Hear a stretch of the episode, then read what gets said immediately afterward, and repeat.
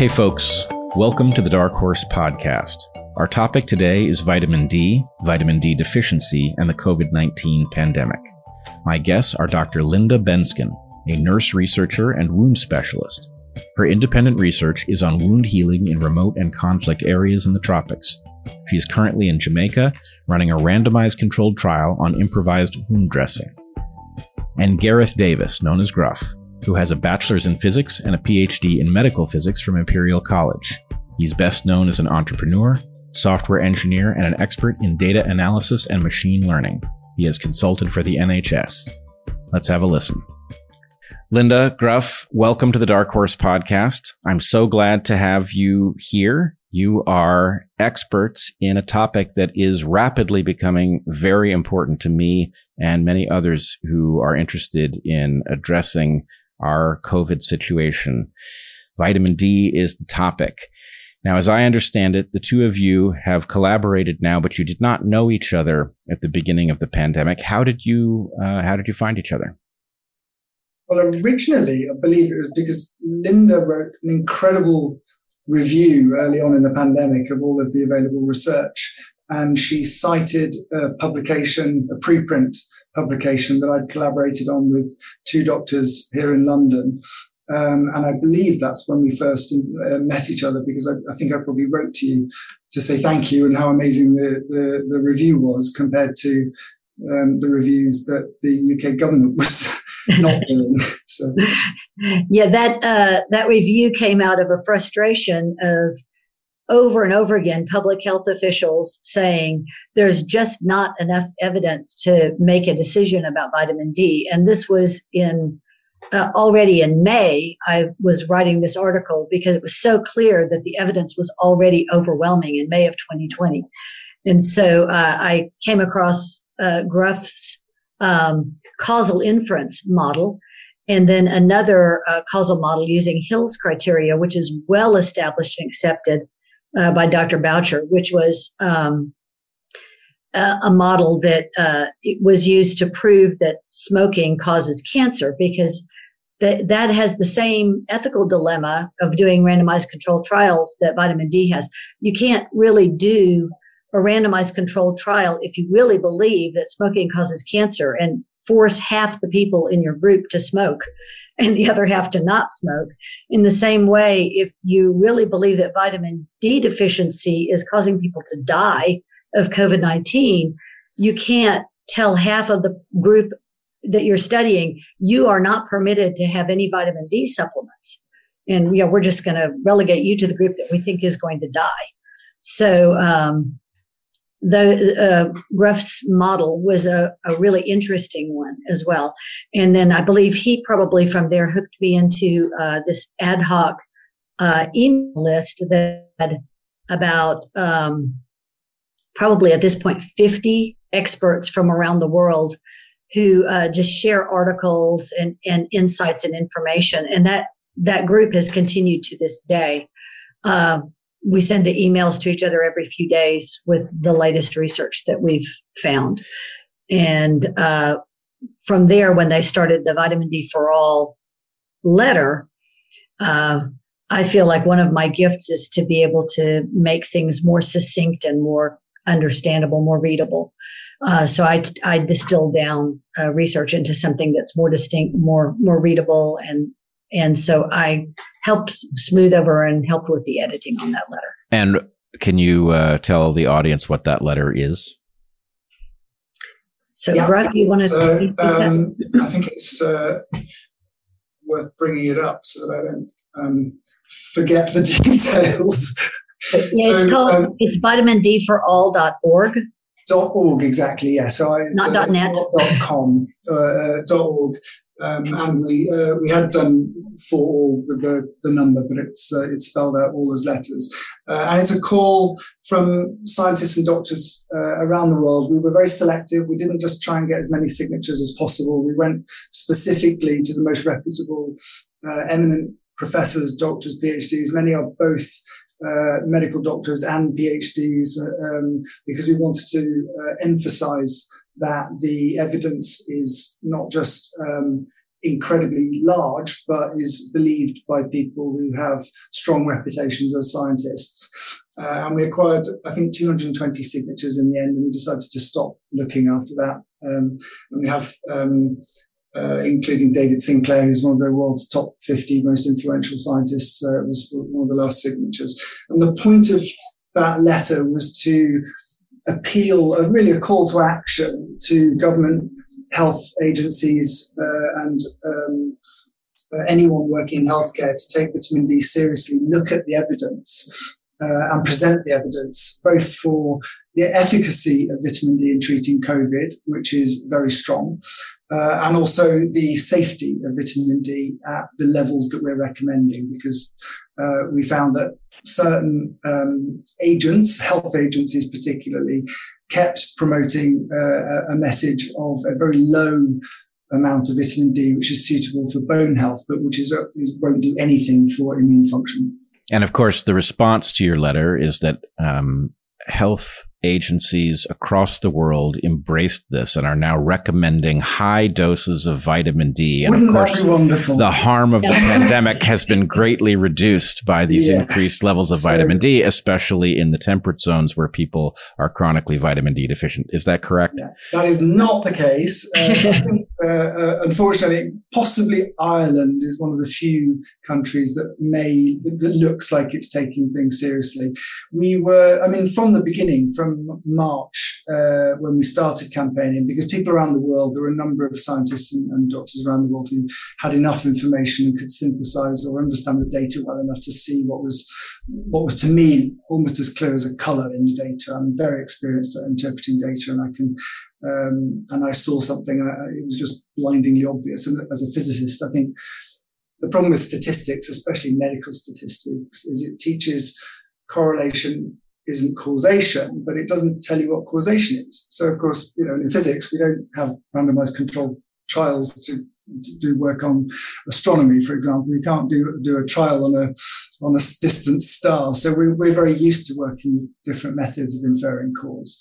Um, so I would, uh, I will just say for, for my audience, they are well familiar with Heather and my frustration at the idea that the only kind of scientifically reliable inference comes from randomized controlled trials. Yeah. And there are really two problems with this. One, randomized controlled trials, if they are done well, do provide a high quality kind of evidence.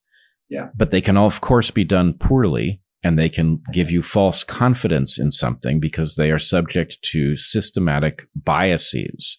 Yeah. And the second thing uh, is that most of what we know about the universe did not come through a randomized controlled trial. There are ethical concerns, as Linda points out. You can't assign people to smoke if you believe that it's likely harmful. So randomized controlled trial is out of the question. There are historical inferences that one must make in evolution. It's very hard uh, to look at the, you know, the radiation of extinct species, let's say, with, randomized controlled trial. This is not how we learned about plate tectonics. It's not how we learned about Newtonian physics.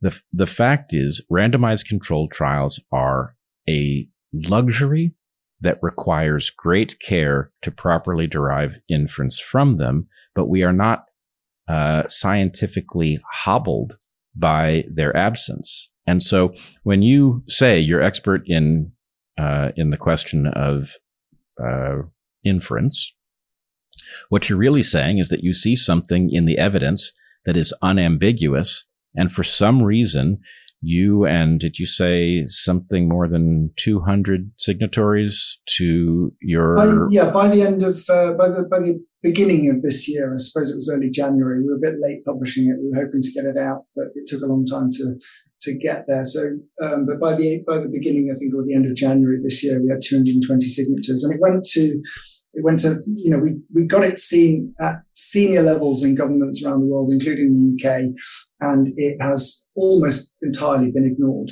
So I, I want to uh, unpack this a little bit. It is likely true that people who have not got a lot of familiarity with vitamin D, as I did not until COVID, I thought, okay, I understand that this is a vitamin. It's probably uh, a cofactor in certain processes. It's probably uh, something that most of us get enough of in our food, and maybe you're a little bit deficient, and so some supplementation is necessary. I was aware that it was produced in the skin uh, due to exposure to sunlight. I was probably uh, concerned that because I know it's a fat soluble vitamin, and fat soluble vitamins are famously more dangerous than water soluble vitamins because one could uh, take too much um, that one has to be cautious about supplementation and all of these things. And the more I have looked into the literature, the more I've realized that my model here was way off and that that was misleading me. Now, it's possible that health authorities were misled in this way. And it is possible also that their caution about vitamin D in light of these many signatories to this letter could be about the danger of vitamin D. In other words, if vitamin D overdose was a significant risk, you can imagine public health authorities advising uh, nothing or advising against supplementation because the, the risk could be greater than the benefit. What is the, the case with respect to vitamin D toxicity and any reason to be cautious about administering it? Yeah, I actually uh, that rather directly in my more recent uh, paper. So I did the basic review, and that was published finally. I, I submitted the first iteration of that on May 13th of 2020. I just got through looking it up, and it wasn't published until September. Uh, there were a lot of reasons for that, some of them rather nefarious. But um, September of what year? 2020. 2020. So it took it took about four months for it to go through the uh, usually very rapid peer review process at Frontiers in Public Health. So then, after that basic review was published, uh, by this year, in about May or June, I was starting to sense that that we really needed another review uh, because we were getting uh, systematic reviews, but as you know, systematic reviews only take the best of the best of the research publications, and they don't take into account the big problem with vitamin D having publication bias. So they don't include anything that's a preprint. And I wanted to do another review of all the evidence for vitamin D, but this time I was looking at the evidence only that was causal, or that was my big emphasis. I did uh, uh, tables of evidence for uh, review papers, meta analyses, and systematic analyses, and for uh, causal evidence. And that's and, and, that was where I was going with it.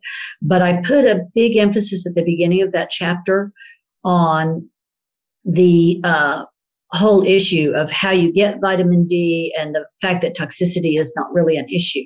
So at this point, looking at your public health officials and what they should know about vitamin D by now. A year ago, Hanlon's razor might have applied, but at this point, I think there's no excuse for their ignorance. I think that at this point, we have to say that public health officials who are still not recommending vitamin D are intentionally ignorant or worse. So uh, this is this is an extremely uh, inflammatory accusation. Now, I know because I have been tracking the very same question that the degree to which public health authorities fail to recommend that which works and continue to recommend things that either do not work or are risky, that it, if you start with the model of public health authorities, let's say we've got three different models public health authorities are basically competent and they're doing as well as they can in light of an emerging situation. Public health authorities are incompetent and they are doing as well as they can, which isn't very well at all. Or public health authorities are actively doing that which prolongs the pandemic and causes uh, COVID to continue to spread. Actually, the third model is the most predictive. It is surprising I can't imagine why anyone would want this. And I am continually looking for that sign that, in fact, this is, at, you know, it would be better if it was incompetence because at least we can do something about that. The problem is incompetence just doesn't explain it. And vitamin D to me is the obvious proof of this because when you look into uh, the truth of vitamin D, as is beautifully presented in your most recent paper, which I have here, uh, it turns out that the fears that we might have about vitamin D are ill founded. They are, in fact, based on an over extrapolation of what happens with vitamin A, right? Exactly. Vitamin A, which is fat soluble, and we all learn in biology that in fact hypervitaminosis A is a possibility. There's a famous case in which an explorer ate nothing but uh, polar bear. Uh, liver, too much yeah. polar bear liver and the soles of his feet fell off. And so anyway, this is an example that is used to tell people that uh, fat soluble vitamins have to be treated with care. What is the I, truth I of? The, yeah, I think the good counter to that is the example that's in my paper of the dairy up in the Boston area, where the uh, dairy accidentally was fortifying their milk with 525 times the amount of vitamin D that they thought they were that they anticipated giving putting in the milk. So for two years, the people who were purchasing milk from this dairy were drinking milk that had this huge amount of vitamin D in it, just like I said, way more than what they possibly should be getting. And did any and of them had, survive? And, and in fact, they had zero deaths. They had only 19 people who were symptomatic for vitamin D in that entire period of time. A Boston emergency room finally kind of connected the dots because people started having kidney stone kind of issues.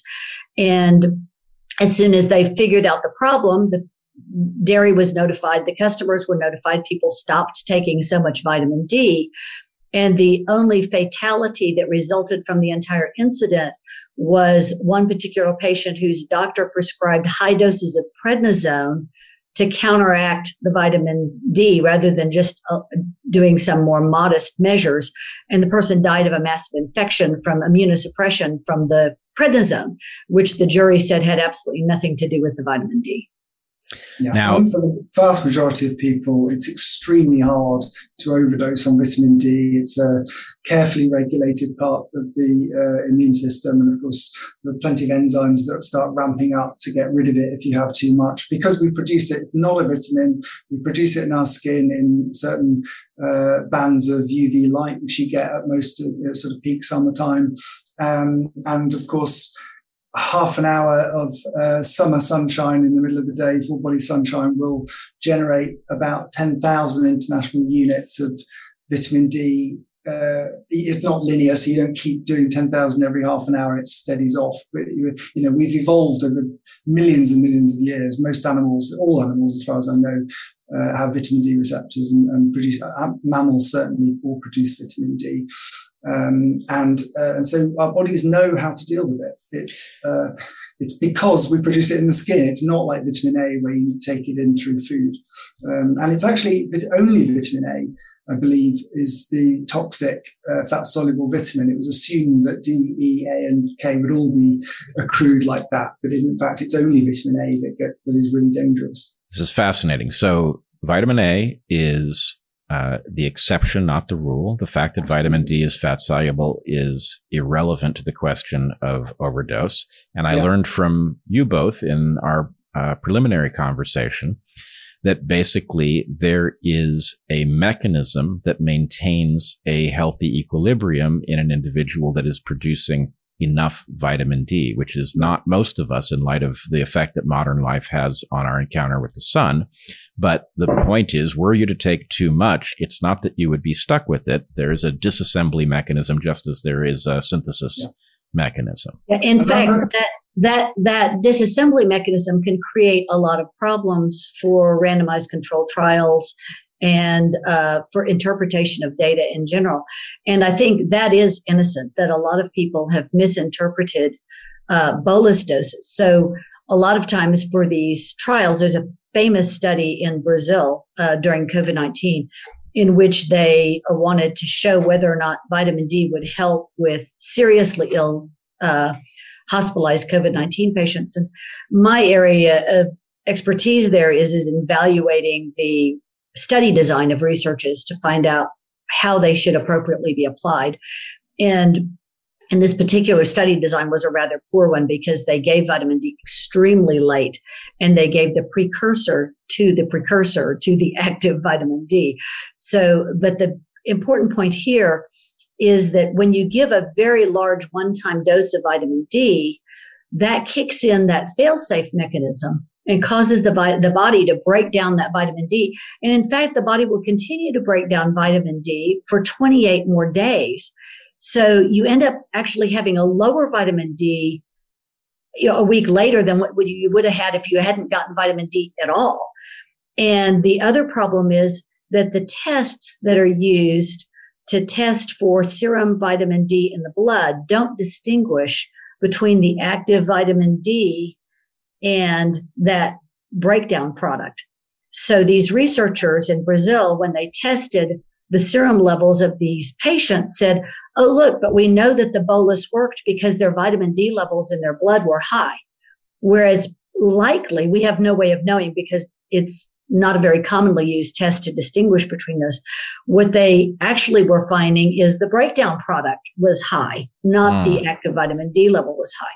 And that is the only study that the US government has cited relating uh, in in discussing vitamin D and COVID 19. So, all the other studies that showed that vitamin D worked well, uh, there were three studies out of Spain, there were several from France, there were a lot of different prospective studies that showed that vitamin D dramatically decreased COVID case rates, COVID hospitalizations, COVID death rates, COVID ICU rates, all of those things were dramatically reduced when people had vitamin D prior to getting COVID 19 or early on when they first got COVID 19. All of those were not even mentioned by these government organizations. instead, they mentioned only this Brazilian study in which they gave this huge bolus dose that probably actually served to drop the vitamin D level. And actually, it wasn't even a particularly big dose. It was, uh, in the end, it was a, it only raised 80,000 very much. Yeah. And, and, and, you know, if you throw a bucket of water on a blazing house fire, you don't then, and it doesn't put the house fire out, you don't then report water doesn't put out fires, right? It's, it's just like that in a disease. If you act early, you can put the fire out. So this is a perfect indication of what we are saying that despite the fact that none of the three of us would leap to the conclusion that public health authorities were actively somehow seeking not to control COVID, but in this case, to take all of the evidence that vitamin D positively affects COVID outcomes, prevents contraction of the disease, and positively affects outcomes in those who contract the disease. To focus on the study that fails to point to that result because of an experimental design flaw is what you would predict if you were looking to avoid this conclusion somehow rather than to figure out what was going on and, and to navigate as best as possible. Yeah. So I want to I want to uh, stop you for a second because most people don't know anything really about vitamin D. Can we talk a little bit about normal, the normal hin- interaction between human beings and vitamin D, how it is supposed to work, and then what modern life has done to that interaction and then what implications it has for disease? Yeah, so, I think it's worth probably look, given that you, you, you look through the evolutionary lens, it's a very good way of looking at uh, what was vitamin D like, you know, 10,000 years ago for, for us uh, as a species. Well, and actually there have been studies that have looked to try to find tribes that live that way now still and measure their serum levels. Uh, and they're great, really clever studies because they show us what our, our, normal serum levels should be. And they're far, far higher than the levels that are currently defined as sufficient uh, in almost across the board. So we now, everybody who's part of this community is pretty much on board now with uh, um, a, level that we would target for ourselves of 50 nanograms per milliliter using the American units. We use slightly different units here in Europe set out by which you have to multiply by two and a half. Um, and, yes. and that's because you're out in, in the sun, uh, the summer sun all the time, getting exposed all day when it's sunny. Yeah, so what I talk about in my paper is the indoor lifestyle that we now have, which is absolutely not uh, what any of our predecessors had. And uh, the change was during the Industrial Revolution. So prior to the Industrial Revolution, virtually everyone in the world hunted, gathered, fished, or farmed. And so they were outside all day, including in the heat of the day. Now, it's important to know that vitamin D is not obtained from the sun just any time, anywhere. So um, the rule of thumb is that if the sun is not at least 45 degrees above the horizon, you are not going to be able to get any vitamin D because the ozone in the, and this is, you know, historically, the ozone in the air, the natural uh, atmosphere is thick enough that the UVB rays don't get to you. So you can still get sunburn from the vitamin, from the UVA rays, but the UVB rays that help provide vitamin D are not accessible to you. So what I tell people is, if you want to know if you're getting vitamin D or not, it's very simple. When you're outside, look at the ground at your shadow. If your shadow is not sharp and shorter than you are tall, you are not getting significant amounts of vitamin D. Oh, that's beautiful. So early morning outside is a wonderful time enjoy the birds, but you're not getting vitamin D. Yeah. Winter, middle of the day, if you live in a northern climate, you're not getting vitamin D. So it, this is a, and there are actually uh, pretty easy to find uh, apps and uh, places you can go on the internet where you can find out what the angle of the sun is in your particular location to find out whether or not you can get vitamin D today or not. But at this time of year, there is no place in the United States that you can get vitamin D even in the middle of the day. So, it's also blocked by pollution as well. So it's worth knowing that you might, you might, all those conditions can be present, and you still might not be getting enough. So that's true. Myself, yeah, air pollution. I take I take a daily supplement every day, all year round. I just take more in winter than I do in summer. So uh, I'm also now taking uh, daily supplements as as is Heather. I'm, I'm is uh, yeah.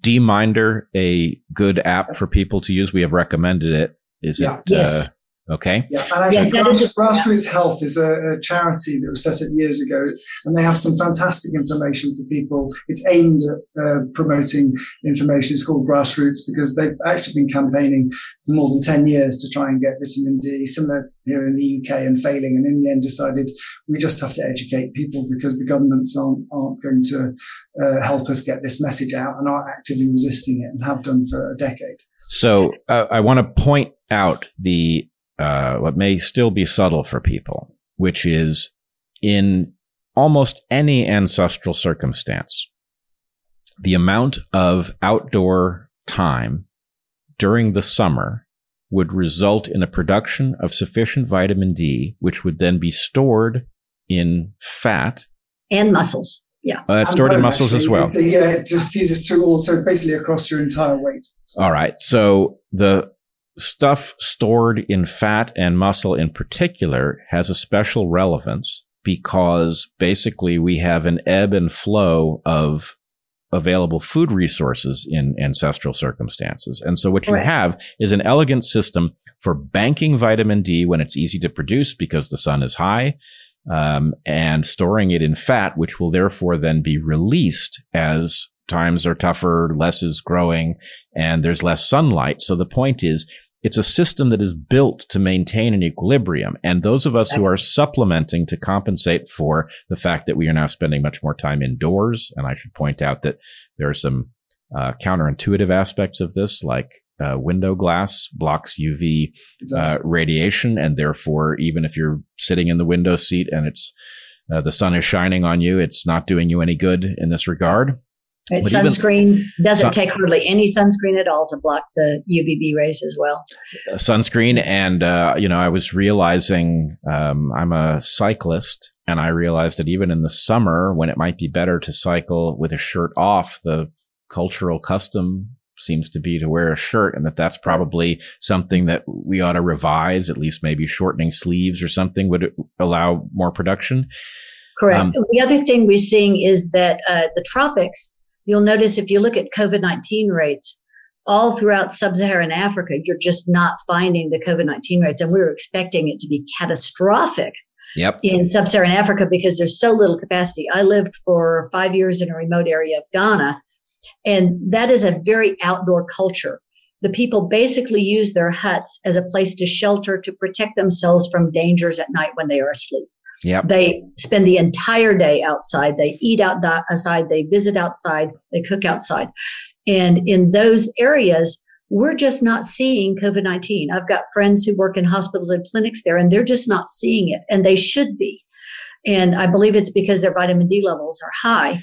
But in the areas that are uh, heavily Islamic or have other cultural reasons, so for instance, Cambodia and the Philippines, I know for a fact, and, and Brazil to a lesser extent, uh, light skin is highly valued.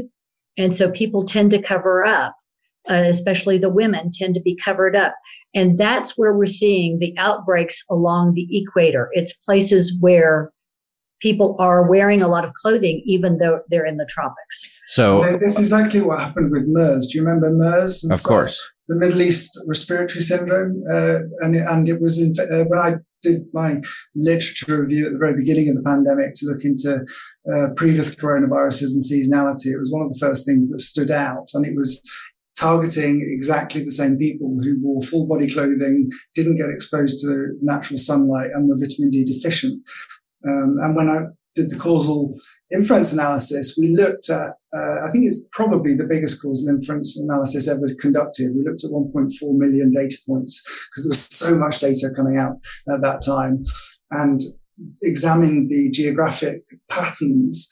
The virus was in Australia, for example, all over the, the center of uh, the, the tropics, well before it hit Italy. And yet there were no severe outbreaks anywhere uh, until it hit Italy. All of the um, locations that suddenly started having severe outbreaks were happening north of, pretty much north of 40 degrees uh, north latitude. Uh, uh, a couple of exceptions were 30 degrees. So I, I noticed early in the pandemic uh, the disaster that unfolded in Guayaquil, Ecuador. Um, right. Now, this is anomalous because, of course, Ecuador means equator. And so, yep. from the point of view of the angle of the sun, it's the perfect place to be. Guayaquil is on the coast. It's a low area, but it is very hot. And I don't know, maybe you know the answer, but I'm wondering if the prevalence of air conditioners and the tendency of people to be driven indoors by uh, heat might have contributed in Guayaquil compared to, for example, Quito, which is at high altitude and a much more temperate climate.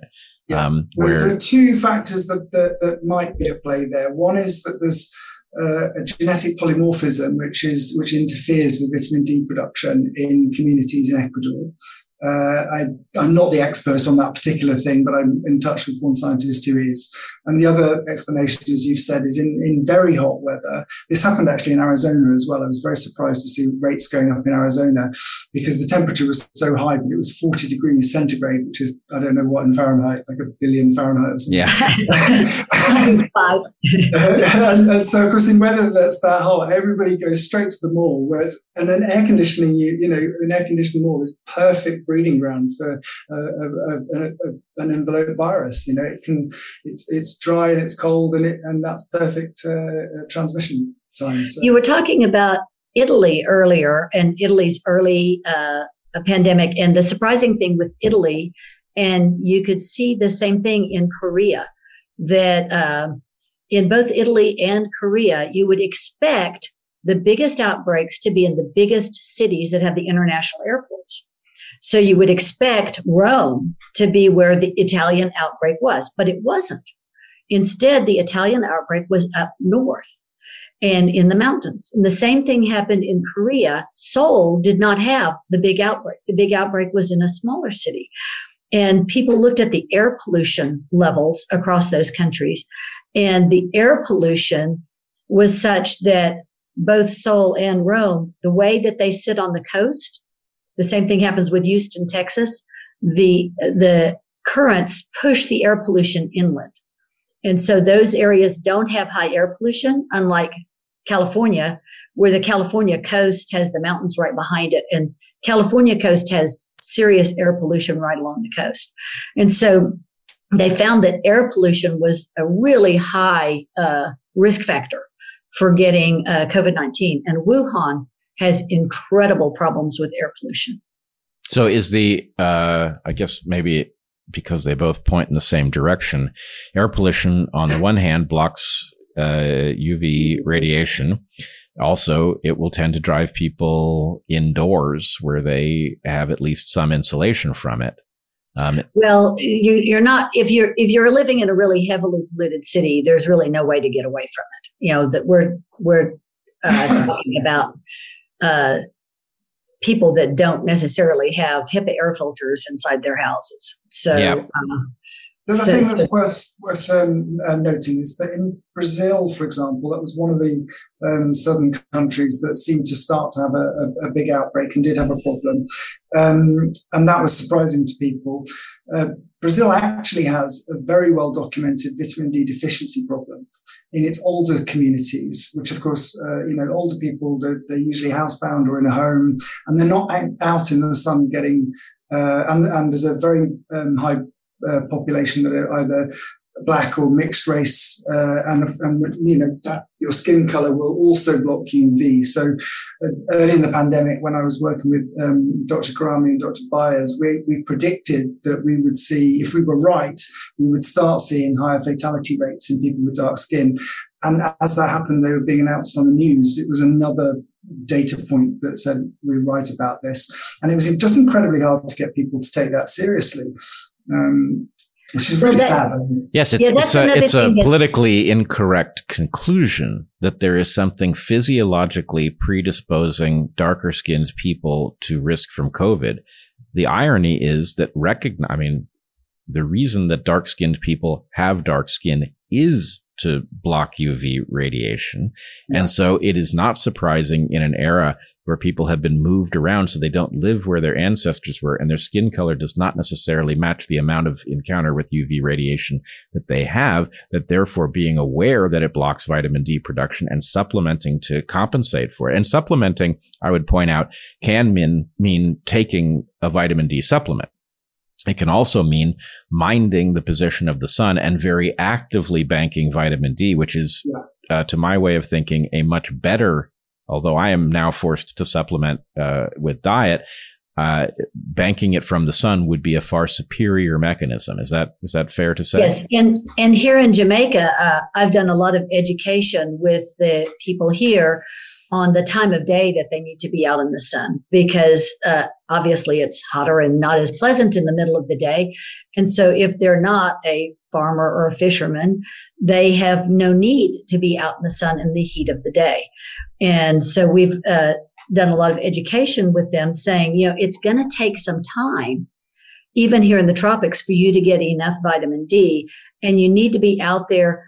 Fortunately, here in Jamaica, it's like between 9 a.m. and 3 p.m. There's a pretty big window of time that they can be out in the sun, but it's already hot at 8.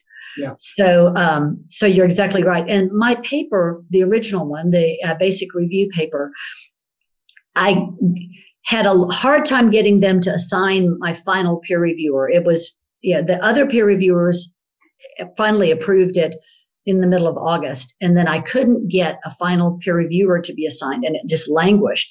And then as soon as I got that final peer reviewer assigned, the very next day she approved it and it was ready to be published, I thought, because every other time I've published a paper, as soon as the peer reviewers give it a thumbs up, it goes straight to uh, production for, you know, any typographical errors and layout and that kind of thing. Instead, the editor came back to me and said, we have these content changes that we need you to make before your paper can be printed. And I was like, what?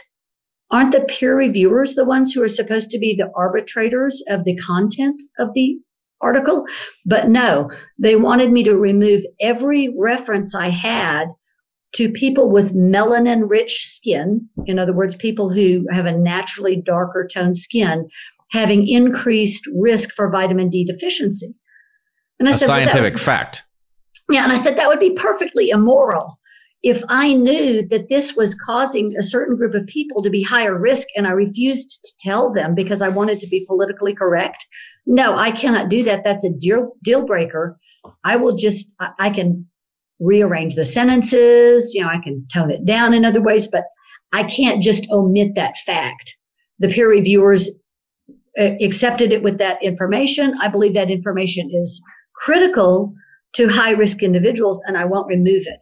And mm-hmm. eventually they backed down, but it was, it was, you know, a standoff there where, you know, my husband and I prayed over it and we had made a conscious decision of, you know, are we going to, after all this work, allow this article to die on this hill? And we said, no, this is a hill I'll die on. We, um, is... we had the, the number of uh, stories of censorship. I mean, everybody's experienced censorship on social media and Twitter and now LinkedIn if they've tried to share things about vitamin D. I actually have a friend who works for Facebook and I who personally reversed some uh, articles that I was sharing that got got censored by Facebook. But that's fortunate that I know somebody there. But my the second version of uh, our causal inference uh, paper was rejected by medRxiv, which is a preprint server, right? So preprints aren't supposed to judge content. Uh, they're supposed to, they, they have certain safeguards, which is fair enough. But the, the reason for rejecting the paper was that we used, we added new use of so, quote, causal language in a causal inference study and they refused to uh, publish it and, uh, and said they wouldn't publish it unless we changed, removed that wording and replaced it with phrases like is associated with, which is exactly the opposite of what we were trying to, what we'd proven in the study. Wait, wait, wait, wait, wait. So there must be something wrong with our Zoom call because it sounded almost exactly like you said that there was censorship discussing vitamin D with respect to COVID? And happening in preprint, not just, it also happens in journals.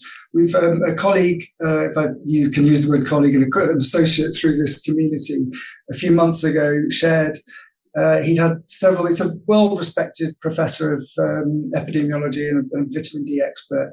And he's had three rejections of a, a, paper that he was a positive paper about vitamin D two of the replies told him to change the finding to a negative finding or they wouldn't publish the paper. So it's overt. It is overt. But this is this is what I'm having such a hard time conveying to anybody who is only loosely paying attention to what's going on with our public health response to COVID. Is that when somebody says that discussion of the effect of vitamin D and vitamin D deficiency on COVID is being censored on social media platforms. They've said something utterly remarkable. This is a very important factor in COVID. Uh, and I will ask you shortly to talk about the um, an estimate of how much of the death that has flowed from COVID could have been prevented if people had been aware of the vitamin D issue and had dealt with it. But to the extent that vitamin D is extremely safe, extremely cheap, and apparently extremely effective at preventing COVID when you are available. widely available. I mean, stacks of it at Costco, you know, that are taller than I am. I, it's amazing what a simple, easily accessible intervention this is. And the fact that it differential, I mean, even your story, Linda, about your being told to change language about populations having different susceptibility to deficiencies in vitamin D. Who will be harmed by that? People who are likely to be vitamin D deficient who won't necessarily know about it unless someone has mentioned it. So even even this is upside down. But, but there is another group of people that will be harmed by that.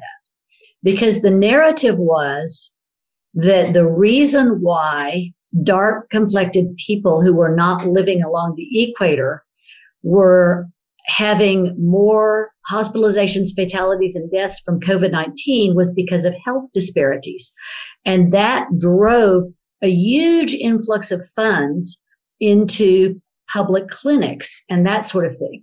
That all, all of that funding was dependent upon the idea that we had now proven that health disparities were killing people. Now, I originally thought that might be the case until the UK Telegraph published their wall of heroes of the first people who had died of COVID 19, the first healthcare professionals who had died of COVID 19, the first 10 physicians to die of COVID 19 in the UK were all dark complected people who were immigrants or their ancestors were immigrants to the UK. And just uh, shortly after that wall started being published, it was up to 90% of all the people who died in the UK who were healthcare professionals, including uh, or any any health association at all, were dark complected. Now, you cannot tell me that a neurosurgeon who happens to be of Indian origin died of COVID because he couldn't get access to basic care. That is not why he died. It was not a health disparity issue. Right.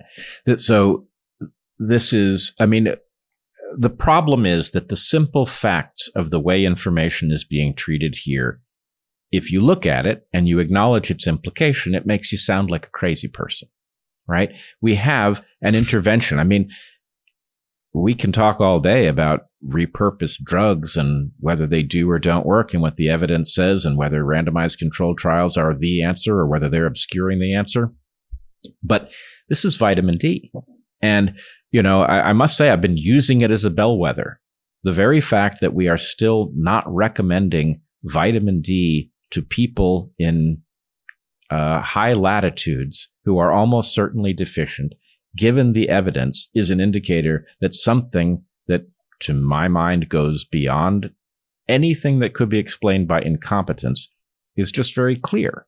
And for you to encounter in the publication process that some sensitivity about interrupting some narrative about health disparities, which, as far as I'm concerned, probably do exist, but even figuring out to what extent they are explanatory requires a discussion of what other things might be leading to some portion of uh, the disparity in outcomes that we're seeing. Mm-hmm. So the idea that we know the conclusions and that we are going to dress them up as science and then provide them to the public and in so doing, by the way, prevent people from having the information about vulnerabilities they themselves may harbor right? We're yeah. Not- I mean, I, my my African American friends and my Jamaican friends and my Ghanaian friends are angry that that this censorship is occurring because they're saying you know they are so yes, we all admit there are health disparities, but they are so focused on this narrative and on this end game that they have their political agenda that they are willing to risk the lives of me and my friends over their agenda. And that just makes me. That makes me very angry. And at the same time, I mean, I, I am just struck by the fact that we have Operation Warp Speed to produce vaccines at an incredibly rapid pace, an impressive feat, no matter what you think of the product that was produced. It is an impressive feat that they got there so quickly. But what have we done? We have sped the process of safety testing, which is something that cannot be accelerated. It's not a matter of something you can do faster because in part what you're looking for are delayed effects. So what we've got is a system that pretends that it is so obsessed with your health that it is going to cut corners in your interest in order to get you to something that works as rapidly as possible. At the same time, it is ignoring something that clearly does work, that is clearly very safe and would be the number one intervention. I mean, in fact, uh, my viewers will know that I have uh, a, I think, well-founded obsession with the concept of diminishing returns that this is the most important thing to understand with respect to complex adaptive systems, uh, which is that there are some interventions that are highly effective and very easy. And then you exhaust those and you move towards things which do less and less at a greater and greater expense. And the point is vitamin D is at the very most bargain level, right? The amount of good that could be done for the smallest amount of intervention is probably vitamin D. And mm-hmm. yet somehow we're up here at some risky experiment that we're running with some very novel technology that is claimed to be safe, but obviously there are indications that it might not be so safe. In terms of efficacy, we know that six months down the road, it has spectacularly dropped off. So we're dealing with some super exotic remedy here when there's a very basic remedy that we're pretending doesn't exist. This makes no sense the level of financial commitment early on to vaccines was so high, and for the you know for the right reasons. At the beginning of the, the pandemic, we didn't know what we were dealing with. You know, it could have been something far worse than than, than COVID nineteen. Um, but once you've committed to a financial route that's worth what trillions? Um, who knows how, how much that's worth? Yeah, I think the, just the very idea that something as simple and cheap and widely available as vitamin D could be the solution would then lead to you having wasted all of that money and all of the operational setup. And I think at some level, whether it's cognitive bias, unconscious cognitive bias, or whether it's conscious, pernicious manipulation by the people who are making the trillions of dollars, or both, it's probably all of the things that we can think of. Um, that that just led to people not not wanting to even try because uh, you've mentioned Pascal's wager before even if we were wrong, we knew we were wrong, but even if we were wrong, vitamin D is good for so many things. Why wouldn't you just, on the balance of risks, say, you know, we know it's safe up to at least 4,000 international units. Uh, actually, the studies show it's safe but higher, higher than that. But 10,000 is yeah. 4,000. There's, there's no one who says that less than 10,000 is harmful, uh, that more, that 10,000 or less is right. And it's like, why wouldn't you just do that as a blanket recommendation to every adult uh, and then, you know, see if it works? Yes, the, uh, think- I've started to think about it this way, which is when one recommends an intervention, one has to think very carefully about the side effects, right? And in this case, the side effects are largely positive, right? right. The side effects will be that people will be more resistant to other diseases and so right. the point is, look, let's say somehow you two have completely misunderstood the evidence, right? I've read your work. I know that's not what happened, but let's say that somehow you had misunderstood the evidence about what was going on with the interaction of vitamin D deficiency and COVID. Then still the recommendation recommendation would be a slam dunk with respect to improving human health generally with a minimal safe intervention. Yeah. If you add on top of that the incredibly powerful evidence that this is an incredibly important factor in the harm that has come from COVID, and the point is, no rational person who was actually interested in controlling this disease and had looked at this evidence could possibly have failed to make this recommendation. Well, I think there's something we're not taking into account. Obviously, people aren't rational, uh, but uh, but but there's something else you're not taking into account, and that is that most people like to perceive themselves as being intelligent heroes, and that's true of our public health officials as well. And basically, if they accept the vitamin D evidence that we've provided them now, they had been duped by previous things and they're not heroes at all because they should have recommended this a year ago, a year and a half ago.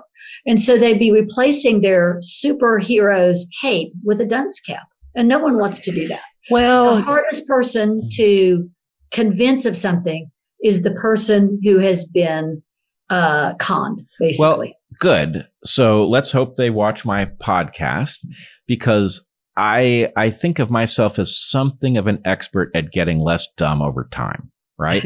and the key lesson here is that if you have been dumb and you're confronting the question of admitting that you've been dumb, it's still a bargain because continuing to be dumb makes the cost go up. And getting smart as quick as possible is really no matter how late in the process, no matter how, I mean, look, I've told you already when COVID started, I would have told you, hey, you need to be a bit careful supplementing vitamin D because it's a fat soluble vitamin and that means there's a hazard of overdose. So we, we want to figure out exactly what that level is. You know what?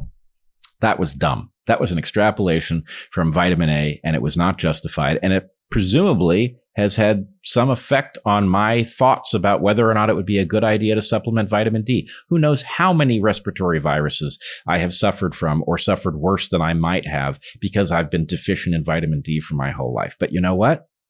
I'm not going to do that going forward. Yeah, and so you're a scientist, Bret, and we're scientists. I mean, Linda and I, uh, you know, we have many conversations where where we've both said I'll change my mind immediately. I currently believe this, but as soon as there's new evidence, I'll change my position. The three of us are scientists. That's what we do. We know we're trained to do that.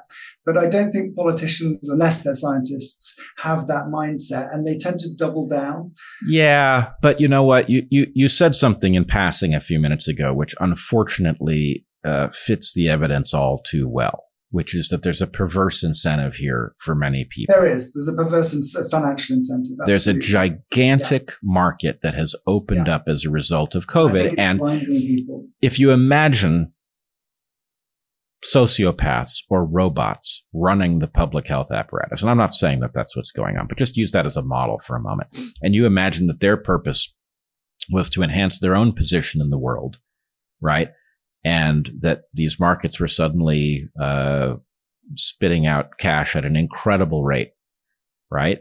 Well, then what would they think of repurposed drugs that work like fluvoxamine or vitamin D, which is available, you know, by the pallet full at your box store, right? What would they think if these things suddenly loomed up and threatened to control COVID and put the world back to normal? Yeah, and as a result of that, we've actually had some vitamin D proponents who are offering a different message. There's a, a really nice, uh, very elegant little study that was done, um, came out in December of 2020, but it didn't talk about COVID 19 at all, that looked at immunization's effects on the elderly and showed that if someone is who's elderly has very low vitamin D and they're immunized, the, then when they look at their skin for anti antibodies, they find that they don't have a strong reaction to the vaccination, and they have a much better reaction to the vaccination if they have higher vitamin D levels. Then they took the people who had the poor reaction, supplemented them with vitamin D, and found that their reaction improved. And so, even if you don't think vitamin D has anything directly to do with COVID 19, then you should at least be supporting, at this point, the public health people should at least be supporting vitamin D as an adjunct to the immunizations because you're more likely to get a good response to that third or fourth or fifth booster if you have a higher vitamin D level. So, what I'm beginning to understand, and you know, my my expertise is complex adaptive systems. What I'm beginning to understand that I didn't understand before is that the term vitamin is not especially helpful. That no, it's not. No, it, it really should be renamed to uh, pre-hormone D. Right, and so that. in effect, I, am I'm, I'm uh, thinking by analogy to the term catalyst applied to an enzyme. Right. Well, yeah, Te- vitamin D actually is its primary role, and I've only learned this more recently, I didn't know this a year ago, but its primary role is in altering cell signaling, both within the cell and between cells. So the main thing that vitamin D does is it improves communication throughout the body. And the reason why we call it pre-hormone is, is because um, a hormone is something your body makes, whereas a vitamin is by definition something your body does not make. So calling vitamin ca- calling it vitamin D when your body makes it doesn't make any sense. Wait, wait, wait, wait, wait, wait. Get, uh, this I didn't know. Vitamin. So when we say essential amino acid, what we mean is essential in your diet because you can't make it, right? Correct. When we say vitamin, we are saying something similar. This is something right. you can't make. And then vitamin exactly. D is clearly not a vitamin. Right, because yeah, vitamin so D can be made by your skin. But yeah. vitamin D can also be obtained from food. And a lot of people think that they can get enough from food if they're careful enough. And that is not the case unless they're leading a truly primitive lifestyle. I've or got a, Japan and eat fish every meal. Well, yeah, like I said, e- even then, a, a, lot of people in Japan are somewhat deficient. People in Norway and and uh, um, Iceland are less deficient because they eat more fish. So it needs to be cold water fatty fish, which are usually found in deep water spaces like oceans. So uh, even wild caught salmon is going to be high in vitamin D, but farm raised salmon is not because the reason salmon are high in vitamin D is because they get the vitamin D from the plankton that they eat, which sits out in the sun. Yeah. So um, I've got a friend that I spoke to just two weeks ago who works as a, uh, or worked previously as a uh, family practitioner in a remote area of Alaska. And he said that he, about 10 years ago, was testing every one of his patients for vitamin D. And he could predict which one of his patients came from a village. They all came from villages, but some of the villages retained their native lifestyle. So they were eating mostly wild game and, and fish. And those people had a vitamin D level of not just 50, but 60 to 80 nanograms per milligram milliliter. Whereas those that had adopted the westernized uh, diet, they were almost universally severely vitamin D deficient. So, so all right.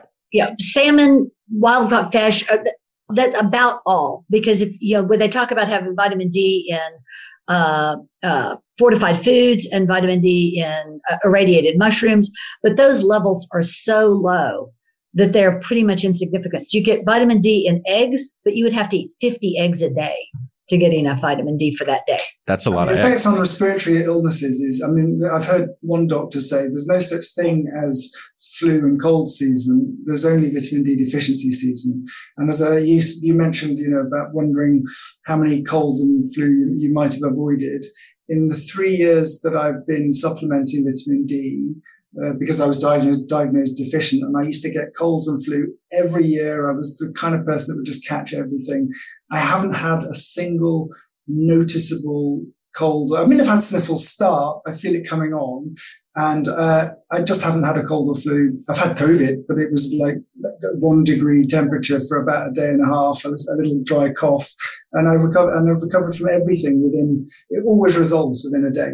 Yeah, in fact, uh, my interest in vitamin D began uh, the first time I heard Ryan Cole, Dr. Ryan Cole, um, talk about it. And he said exactly this. He said, There is no cold and flu season, there's vitamin D yeah. deficiency season. And it was a dime dropped for me. It was like, yeah. Uh, wow. And many people that work, that are part of our community, the email community, are retired doctors who somehow discovered vitamin D despite their training and, and have been using it with their patients. There's a, a famous um, paper uh, about something called the D3 hammer, which is, um, I think it's a, do- a, dose of 50,000 international units that a doctor used on uh, geriatric patients uh, to resolve flu and cold symptoms and, and said they resolved within two days uh, and, he, and people have been using that. I also find, and, and we discuss a lot of uh, nutritional support um, protocols. Uh, it works in concert with vitamin C and zinc. So uh, the moment I think I'm, you know, might be uh, subject to a cold or flu, I also make sure to take vitamin C, and I'm taking vitamin D every day. Uh, and and yeah, never felt healthier. It's um, and that's that's a very common story among our community. We, you know, we're very very robust in terms of uh, colds and flu. I think this whole idea of flu season, cold and flu season being in the winter. When I was a child, they used to say, "Oh yeah, it's because everyone is indoors," and and that worked back when I was a child because I'm so very old that we didn't have air conditioning when I was a child growing up. But that no longer is a satisfactory explanation now because most people in Europe and the United States and Canada live in climate controlled homes. And how much we are in close proximity with other people has nothing to do with the time of year at all. And so the fact that we have a cold and flu season in the winter cannot possibly be a result of us being indoors more in the winter because it's cold. Because in Texas, we're outside more in the winter because it's nice and cool. And in the summer, we're all together in our air conditioned places because it's too hot to be outside. The there's been a that there's been a false assumption, I think, forever that that seasonality is down to things like uh, behavior, movement, etc., hanging out, but also the effect of UV destroying viral particles in the open air. Um, and that was something that I looked at early on because it is definitely responsible for reduced transmission rates. You can see how that would dampen transmission rates. But what it doesn't explain is why case fatality rates would vary over the seasons. Mm-hmm. And most scientists and doctors assume that it doesn't. Most assume that the case fatality rate is fixed it was one of the first things I looked at. It's very easy to separate those two things out. You just look at the ratio of uh, recoveries to hospitalizations. And if that's varying over the season, you know the case fatality rate is changing. And it was, and it was changing not just over time in particular regions. You could see the geographic relationship. So case fatality rates were much, much lower in hotter countries where they were, or in this, you know, on the other side of the planet in Australia, it was in summer. I still can't believe that Australia is in lockdown. I mean, they, they have zero reason, almost zero cases. I mean, they have fewer cases across the entire continent of Australia than we have in my borough in London. Well, yeah, uh, it's almost as if uh, you know tyranny was the point and COVID was the excuse. Um, but certainly, um, we're one looking to preserve the freedoms in a glorious free society like, like Australia, uh, turning to something like uh, vitamin D would be a much wiser thing to do.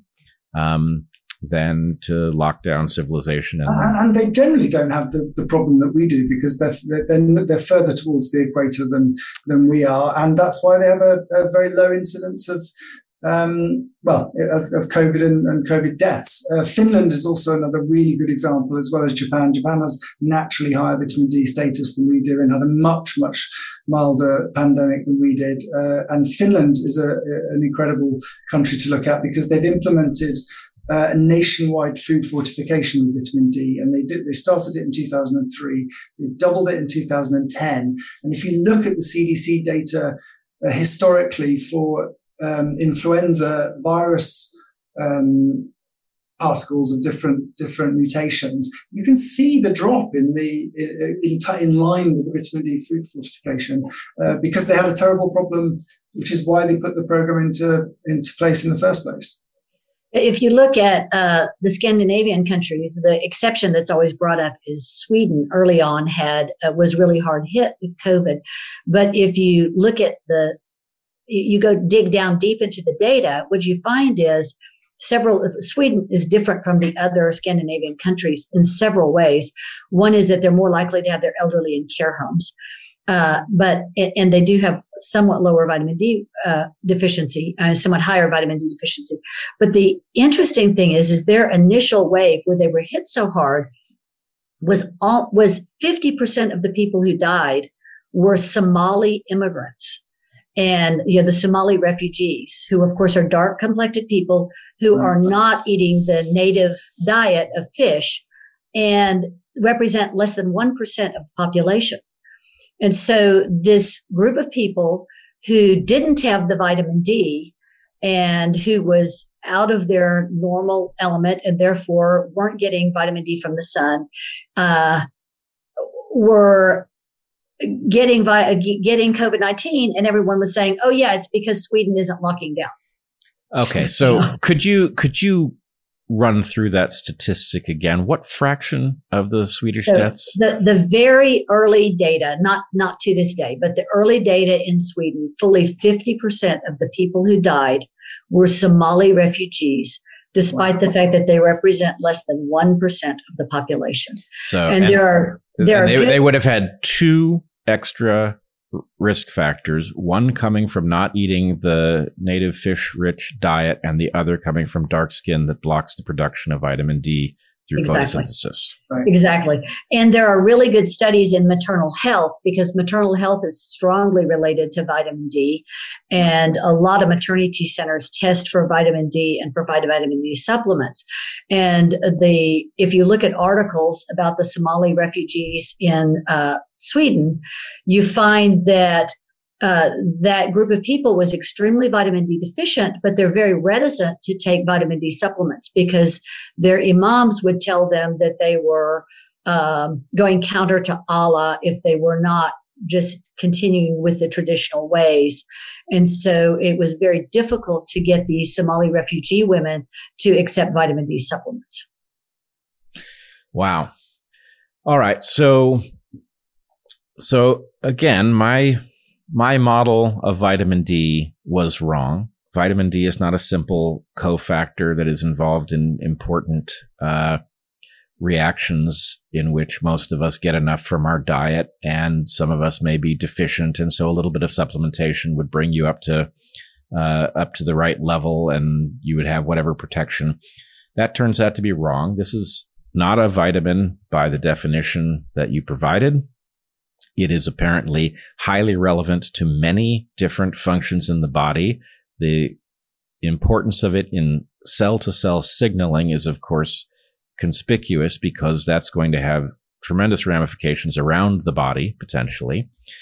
Um, and I would also say I think I was misled because, like so many, I took the US RDA uh, recommended daily allowance to be indicative of at what point deficiency would kick in. If you were below the USRDA, you were probably deficient. If you were above it, you probably weren't, and therefore had very little to gain from uh, supplementing or thinking about it. And what I believe I've come to understand from your paper is that, in fact, the recommended daily allowance is actually a kind of Paleolithic measure built strictly around its implication for bone density. Okay. In addition, there's a statistical error that's been pointed out by two different statisticians and uh, confirmed by a third that that says that the uh, amount of uh, the the USRDA is off by a factor of close to 10. It's not just a decimal error movement. It's a more complicated statistical error than that. But the uh, USRDA should probably be closer to 7,000 international units rather than 400 to 800 international units. Wow. Um, so the, so that, and, and I don't know why they have not revisited that to see about changing that. But vitamin D affects a lot more than just your immune system. And everything that vitamin D affects, if you compare the symptoms of vitamin D deficiency with the symptoms of severe COVID 19, they match up almost perfectly. So, for instance, just getting COVID 19 in the first place, vitamin D strengthens the epithelial junctions, the tight junctions, the gap junctions, the junctions between cells. So, you're less likely to have an invader such as the SARS, the SARS-CoV-2 virus, even enter the system if you have vitamin D levels high. Your, your basically your, your walls surrounding your city will be strengthened by having good vitamin D. And so a lot of people are not ever going to even test positive if they've got a good vitamin D level. Then your T cell immunity is strengthened and controlled. So you're more likely to have an appropriate reaction to the invader rather than having an overreaction where you, you know, burn all your powder too quickly and then don't have anything left or you do catastrophic damage to yourself because you're just shooting wildly. Um, so vitamin D helps with the adaptive immunity as well as the innate immunity. And then it also controls um, some complicated things that we don't need to go into, like the renin angiotensin system and uh, so there are other more complex systems within the body that go out of control in COVID 19 that vitamin D helps regulate and keep in control. And one of the things that's gotten a lot of press lately has been the fact that with severe COVID 19, you get thrombolytic events, you get uh, blood clots that do a lot of damage. In fact, most of the damage from severe COVID 19 is not just damage in the lungs, but also you get damage in the various other organs because of blood clots. And those blood clots aren't formed by the virus itself. They're caused by the overreaction to the, the virus. And vitamin D controls that system and helps prevent those blood clots. Fascinating. And, and the number of mechanisms that were already known pertinent to uh, this particular disease. I mean, i have got a document. I think I'm, I'm running up to nearly ten that I know about now. There are dozens, and, and vitamin D is well known to control. I think now more than twenty thousand genes in the body. So it's it's it's one of the most ubiquitous and, uh, and, important hormones of all of the hormones. I mean, every hormone is important, but it's, uh, and, and, I think it's probably worth clarifying that the, the D3 version that we eat is several metabolic steps away from the active form. And what we measure when we call the active form actually isn't the active form. There's another one, another step further down. So you'll hear calci- calcifediol or calcidiol is as the active form, but it's actually calcitriol, which is the form that's used in cells to initiate all of the immune responses um, that that help you uh, with vitamin D. But the, the mechanisms are really well understood. I've written about them. Many other researchers have written about them, um, and, it, and so it's really baffling to understand why people would question, given the level of evidence coming. I mean, the triangulation that you can get if you look at this from all the different angles from biological plausibility from uh, t- temporal the, all of the geographic data around the world ecological studies longitudinal studies um, you know there's there's four decades of research behind vitamin d that's just being ignored um, and part of it's snobbery because it's food science you know there's a historic uh, weight around vitamin D's leg. Part of it is, I think, I mean, the, the, the literature's littered with statistical mistakes and bad analyses and things like that, which don't help. But if you have a good grounding in stats and, and, and uh, can understand numbers and data, it's pretty easy to clear the fog away and see that see the real picture that's there. Well, I do think that we can excuse a lot of the doctors who are not on board with vitamin D because they don't have the time, most of them, to dig into the the basic literature themselves. They rely upon their medical societies and and the the various guidelines, you know, up to date and the various guidelines in order to get their information.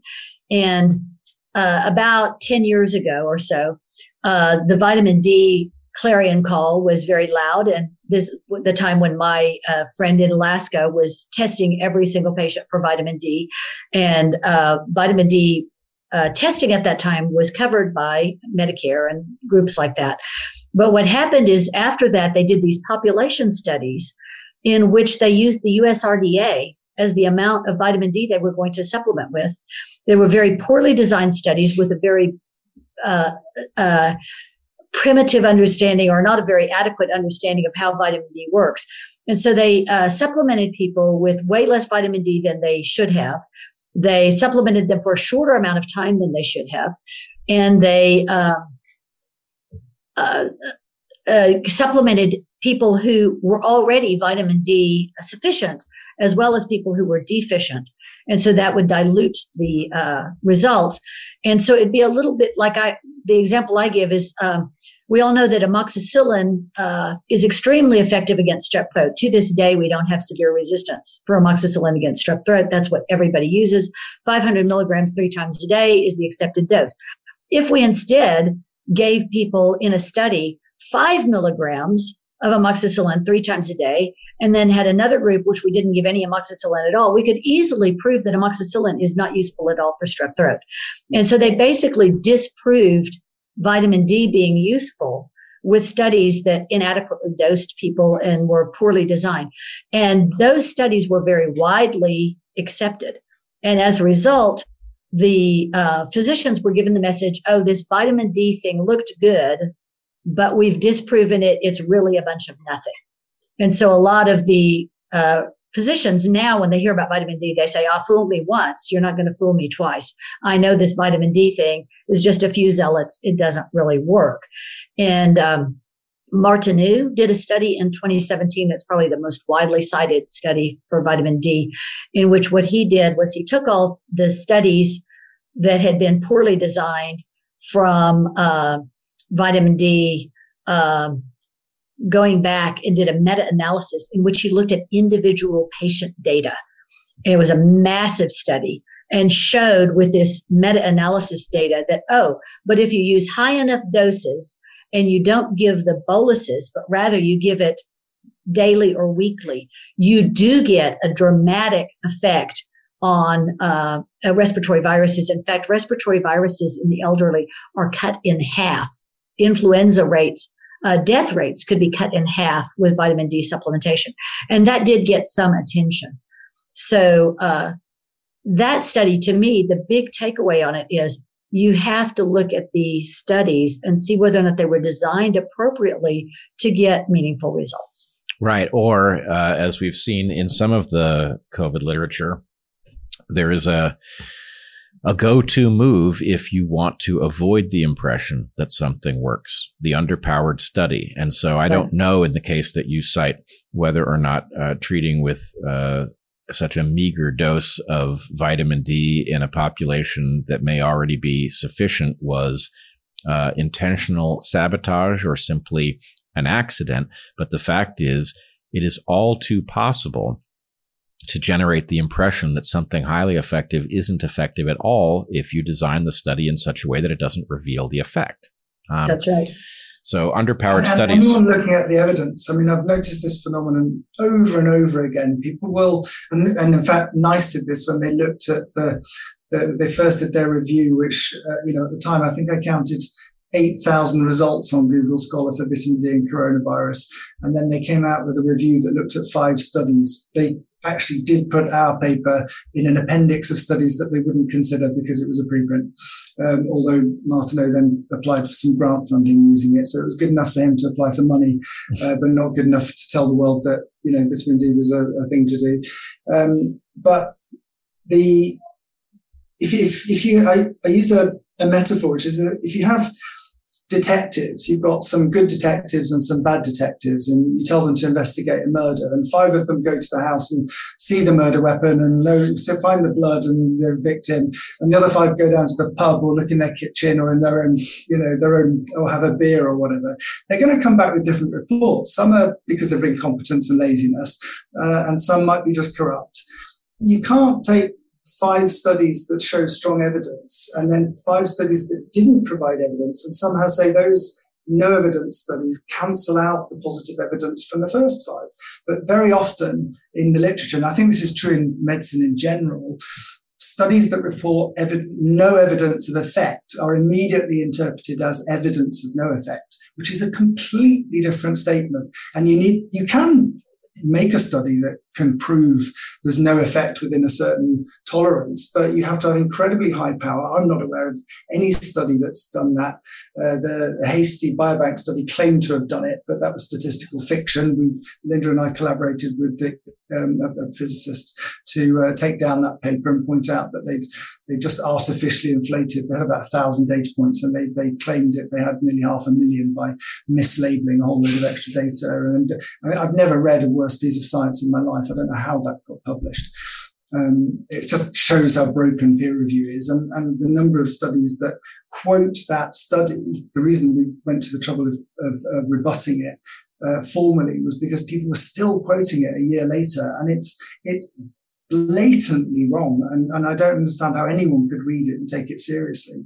But it's it's taken seriously all the time. Yeah, we we see this pattern uh, across the COVID literature, and um, it's very well. Let's put it this way: you know, the story is well, we don't have enough evidence that vitamin D or ivermectin uh, works, and therefore we're advising caution because of the danger of using it. Well, what if there is no danger because these things are comparatively safe? Well, there is a danger, and then you look into the evidence of that, and it isn't really evidence. But then you see something like fluvoxamine, right? Which has now been demonstrated to be highly effective against COVID, and there's no move uh, evident to make it the standard of care. So the point is, well, it seems like actually you don't want things that work to be used because, and you're just using the fact that you don't think the evidence is good enough to explain why you're not using these things. And the way we can tell is that when you have something that does meet your standard of evidence, you still don't use it. Right. So well, sometimes the, sometimes the politics get in the way and the politics are just unbelievable. If you look at what's happened with monoclonal antibodies in the United States, monoclonal antibodies have been around and have been had emergency use use authorization. They're very expensive, but they did work since January of 2021. But very few states were using them, and they weren't very well publicized. Well, the governors of Texas and Florida, you know, the two states that are flouting a lot of the uh, uh, restriction lockdown kind of things, both highly endorsed monoclonal antibodies and started opening up monoclonal antibody centers so that anybody who wanted them could easily access monoclonal antibodies. So what happens next?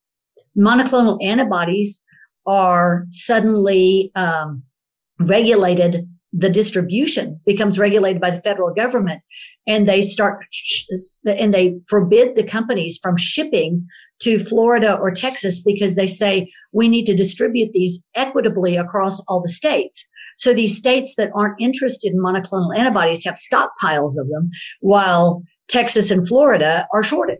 Which, even if they were to distribute those and use them, this will prevent you from accumulating the evidence that they work, right? If Texas and Florida start allowing anybody who wants monoclonal antibodies to use them, and they suddenly have low rates of COVID harm from people who have been infected, then that would raise the question of whether the rest of the states should get on board.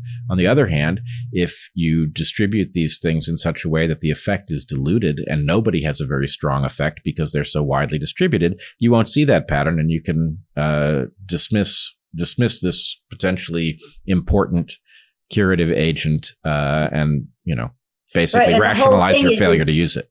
Yeah, and the whole thing is if you've got something that's very strongly preventative for severe COVID 19 hospitalizations and death, whether it's vitamin D, ivermectin, monoclonal antibodies, whatever, then you lose the rationale for emergency use authorization for the vaccines. The vaccines, which seem to no be the emergency. Right. It's and so we have this one therapy, which clearly the public health authority has uh, signed up for and uh, will entertain no evidence that it was an error. Um, and we have all sorts of other things on the table from fluvoxamine to vitamin D uh, to monoclonal antibodies, which are, you know, uh, just unable to get a proper hearing. Um, so I want to ask you, and I know it's hard to quantify, but this is, after all, your area of expertise. How much of the harm that we are seeing from COVID 19. If we tomorrow were to address um, vitamin D deficiency and we were to get as serious as possible about alerting people to the problem, alerting people to their special vulnerabilities if they have dark skin or they spend a lot of time indoors, whatever their vulnerabilities may be. And we were to start distributing vitamin D with the kind of aggressiveness that we are currently pushing vaccines how much of the harm of COVID 19 could be reduced?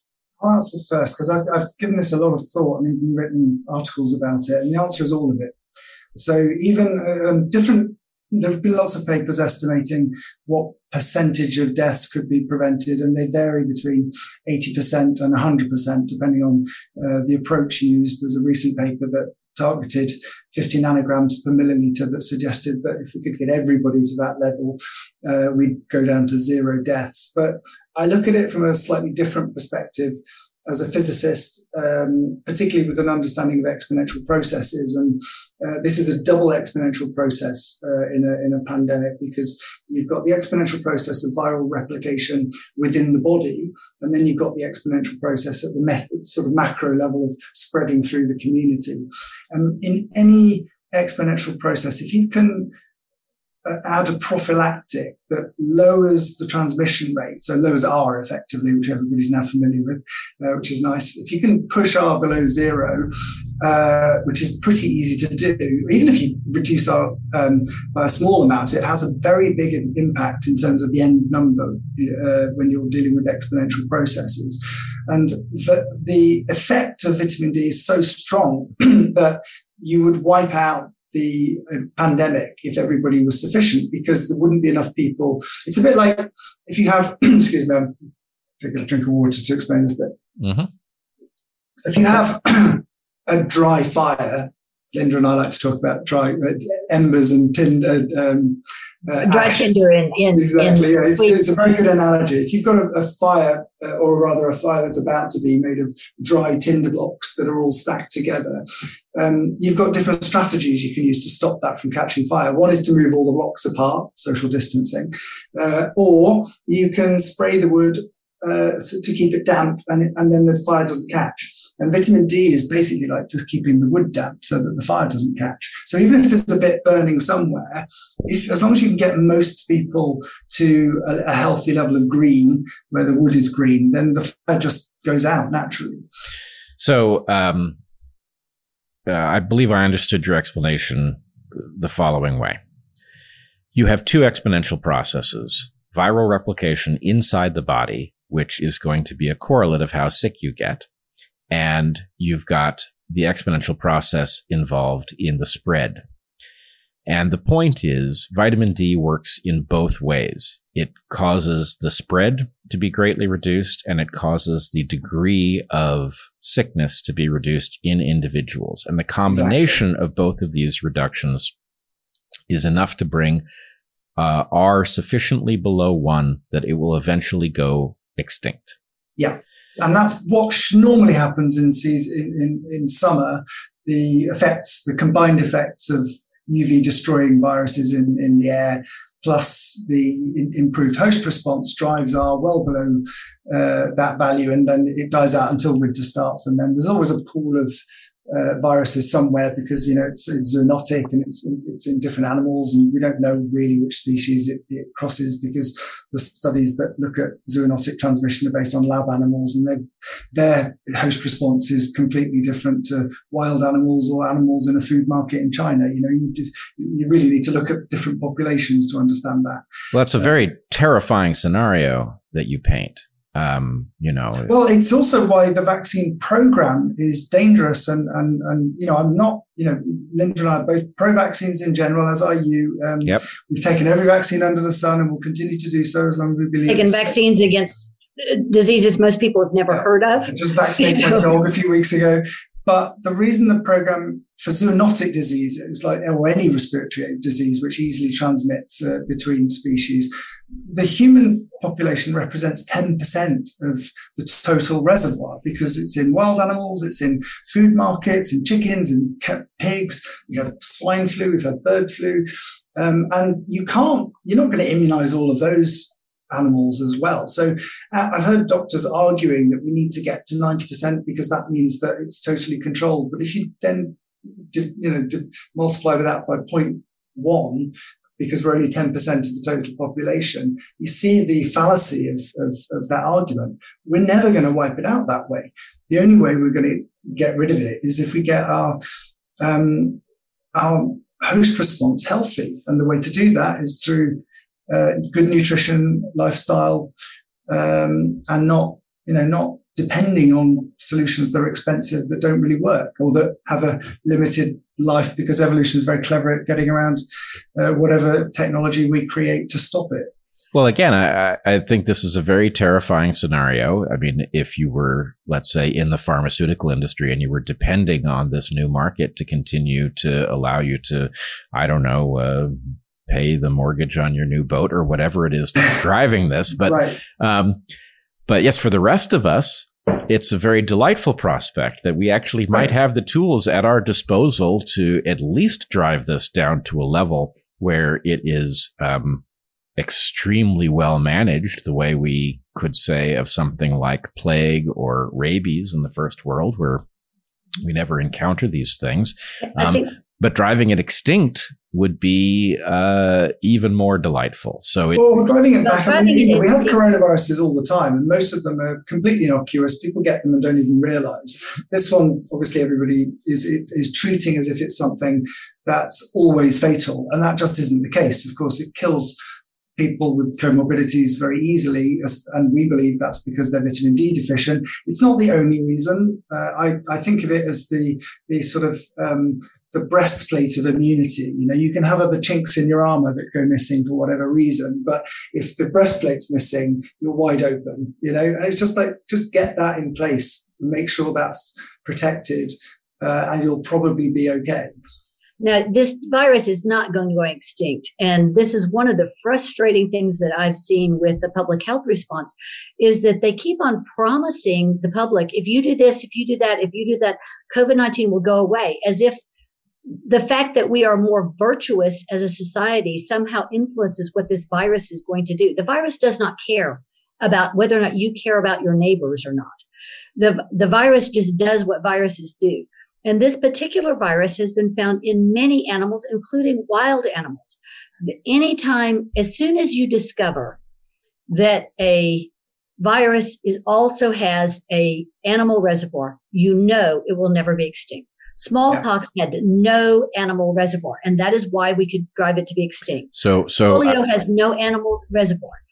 Yellow I, fever has I, animal reservoir; it'll never be extinct. So I, I want to I want to ask you about this because I've been tracking this uh, pretty carefully, and I'm very cautious about saying we can't drive it extinct because although that is quite possible, I don't know of the piece of evidence that tells us that. Now it sounds to me like you're drawing a very clear line at if animal reservoir, then extinction is impossible. But um, the animal reservoir you must be pointing to is white-tailed deer.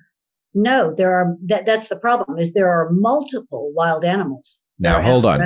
You may you may you may be telling me something I don't know, but uh, as far as I understand it, we have seen this virus uh, move between minks and yes. ferrets, but these are domestic populations. There's a single Wild. case, as far as I know, of a mink that has shown that it has contracted uh, SARS-CoV-2, but it was a mink in close proximity to a domestic population. Um, there are many Utah? because in Utah they have minks too. Uh, multiple so minks. Maybe, no, you you may be telling me something that's more up to date than I know. Right. Are you telling Denmark, me it was a mink? It was a mink farm. Mink farm. Yep. But, we've, we've but seen that. In Utah, there were wild minks that had uh, SARS-CoV-2. More than one. Yes, and once okay. you get it into a wild population, it can go anywhere. And well, you cannot possibly immunize wild every wild animal. Uh, and also, we haven't tested all the animals. So there are too many to test. So we only have a very limited view of what's actually happening in the real world. Right. My, my point would be we don't need to drive it extinct. We need to make sure that it's not a threat. And if it can be, if it can be shrunk down into something that's no longer scary and terrifying and doesn't make people ill and, and doesn't do the rounds every year, which is absolutely possible, um, then uh, we won't need to worry about it anymore. Sure, I, I, agree with this completely. I mean, at the level that we've got plague controlled, uh, I think we could all well, breathe influenza, pretty easy. For example, we, we deal with influenza every year, and I think people probably don't realize we've, we've been vaccinating against influenza since 1945. To what end? I don't, that hasn't made a single dent in what happens uh, globally. It's just made a lot of money for people who make those vaccines. And the vaccines are frequently, which is part of why I was so skeptical about these vaccines, is it's famous in uh, medical circles that the vaccine efficacy that's touted by the trials that are run are usually 90, 95%. And some years, the actual real world efficacy is as low as 3%. and it can vary by geography. Um, so if you, if you don't need those vaccines and instead you can help people by uh, making sure their immune system just works properly in the first place, that obviously is going to take a lot, a huge industry out.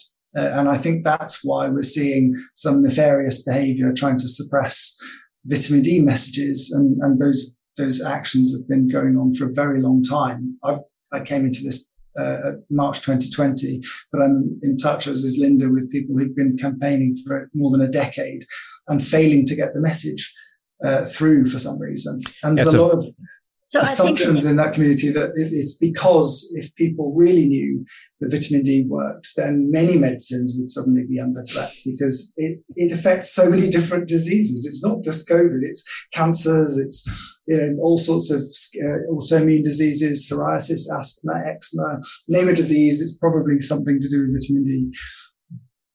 I think it's important going back to the basic messages of your Dark Horse videos. Is it's important to say we're not saying that vitamin D is the only thing that you need to do to be healthy. No, vitamin D is a huge part of it.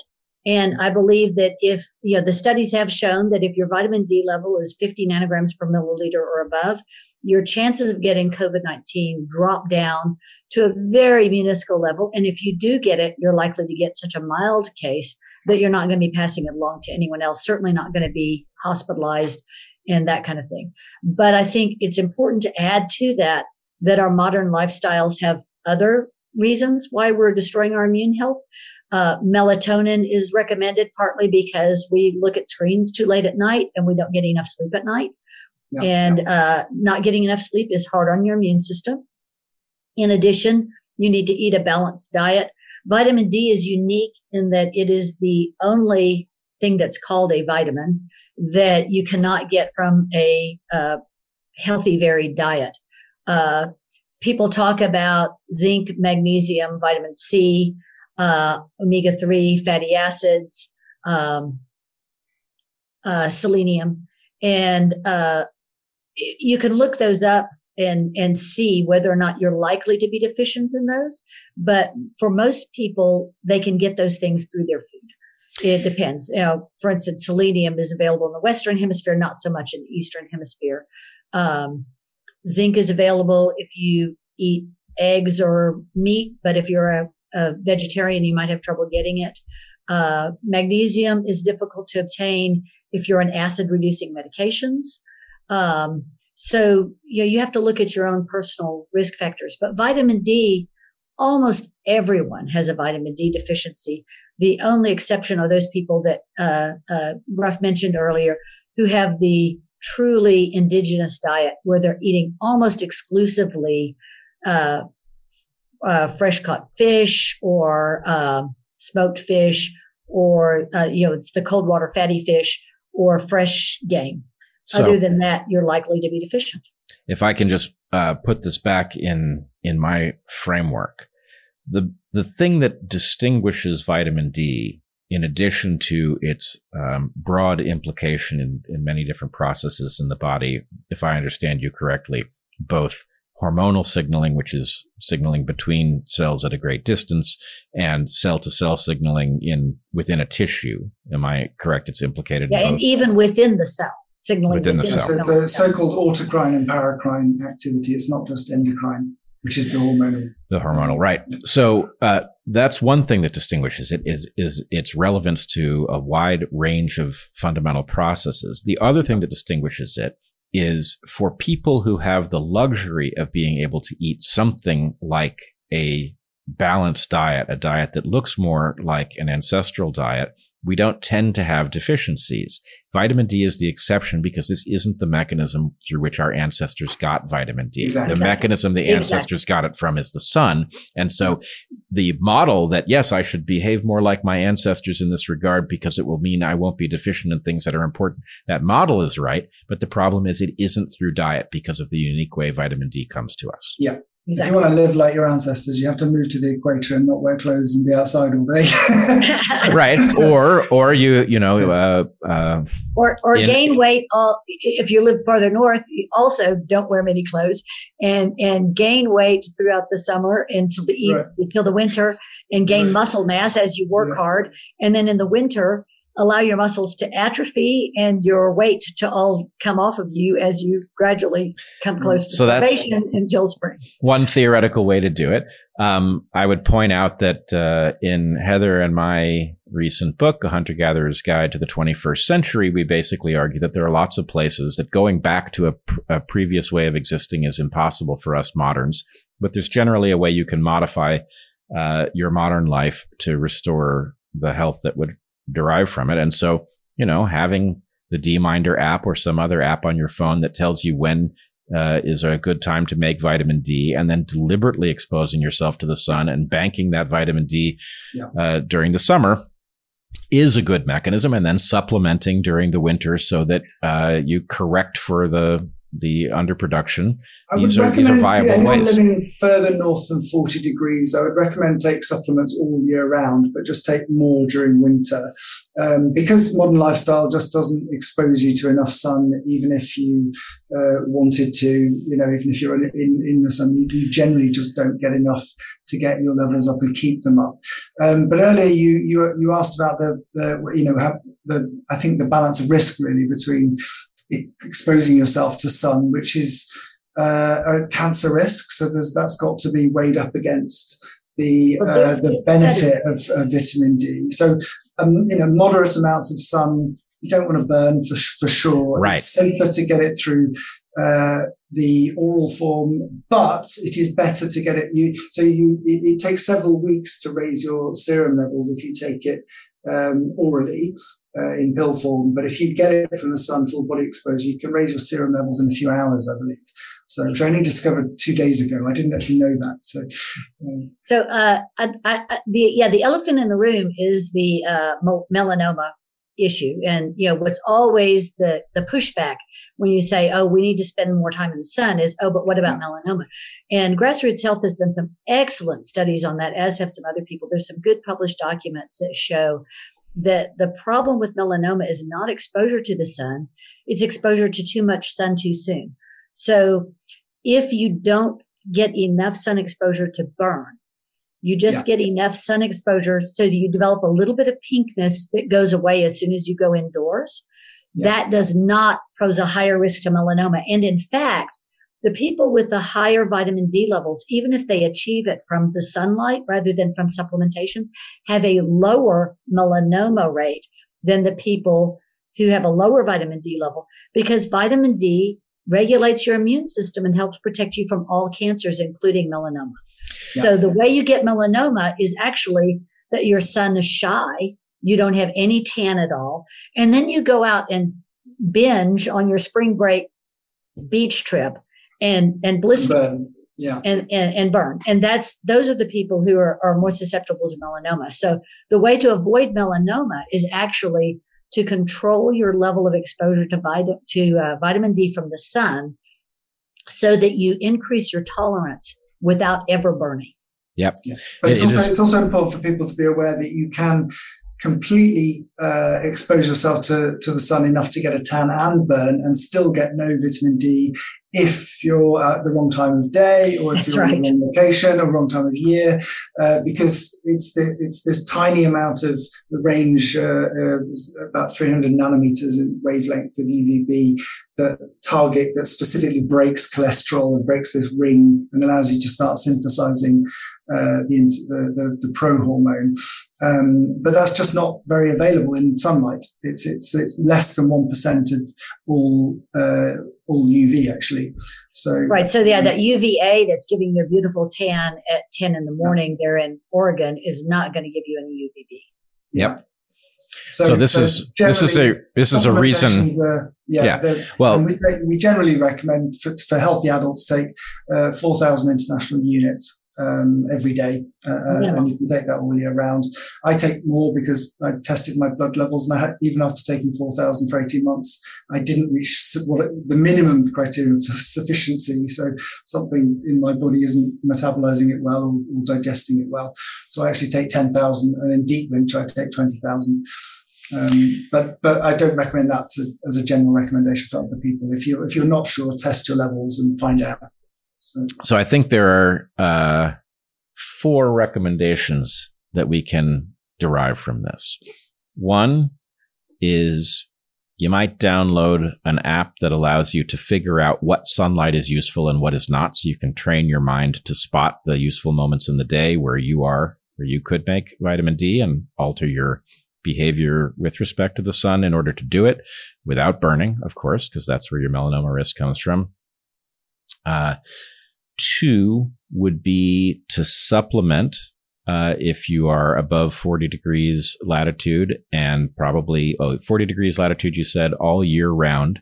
Um, but probably in light of the safety of exposure to vitamin D um, and the potential benefits that come from it, erring in the direction of assuming that you are deficient and supplementing is probably the way to go.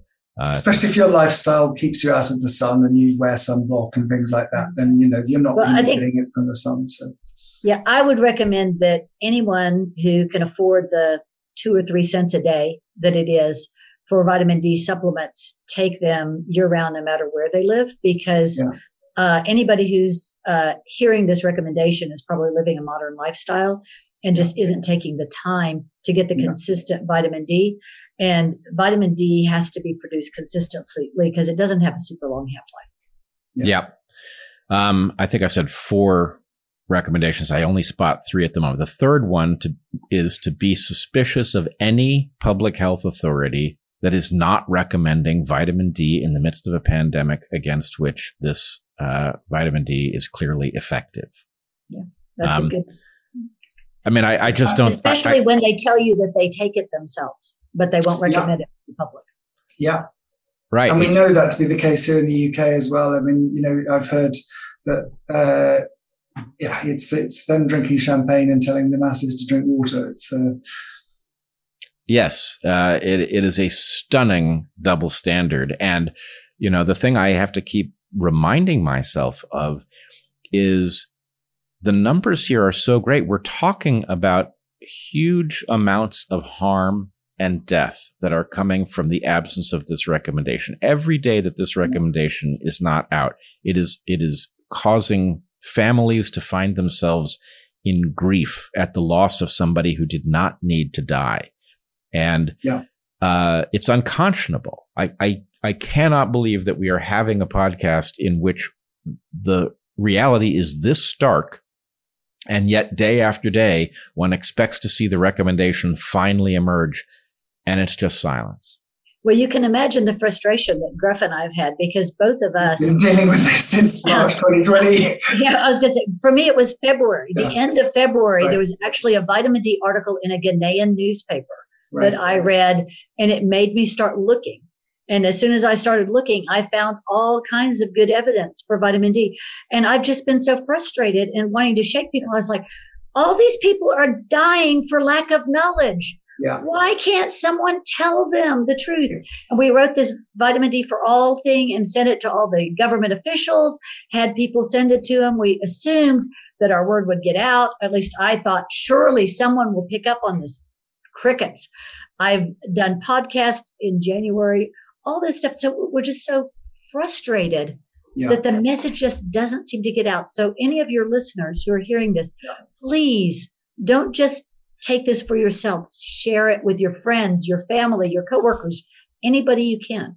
Yeah. There's, a, there's, another message, an important message that I'd like to. Um, hopefully, we have a, a, an audience that's already receptive. But the, you know, if people were cynical or skeptical at the beginning, I understand that. I was I was probably that person too about you know stories like vitamin C and zinc because that never worked to help my colds and flu. It was the magic addition of vitamin D that finally did that.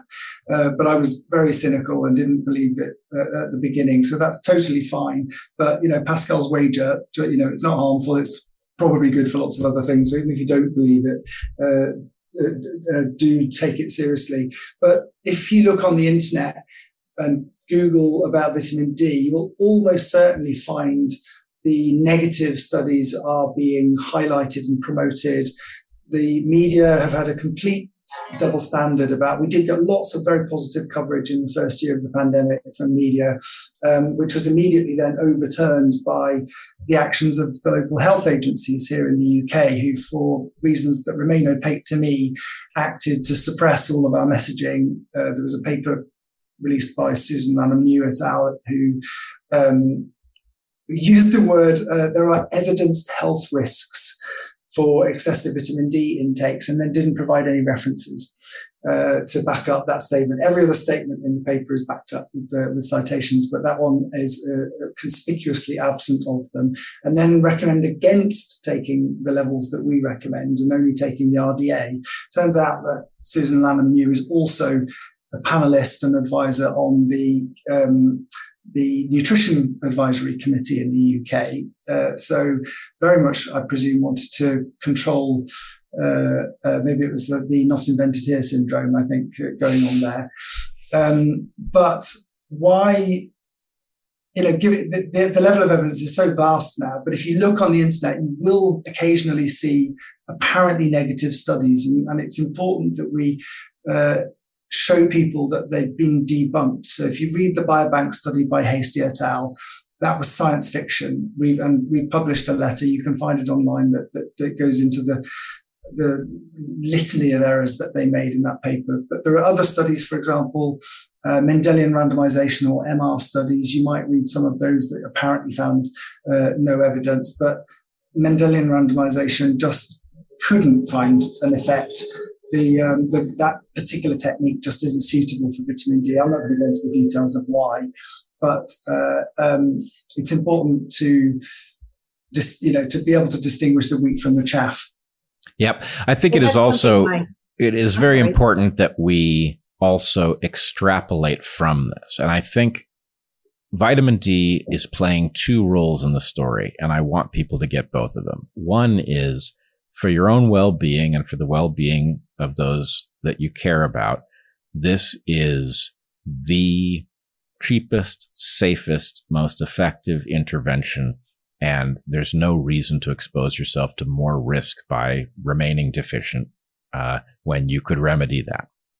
But the other thing is once you look into this, and if you have doubts, uh, we will have links to your papers in the description. Take a look at these papers, follow them, look at the the studies that say vitamin D has no effect and look at the analysis of why those papers are flawed. See if you don't see the same picture. And if you do see the same picture, vitamin D is a highly effective remedy. The side effects of supplementing vitamin D are positive. The risk, if somehow the analysis is wrong, is minimal.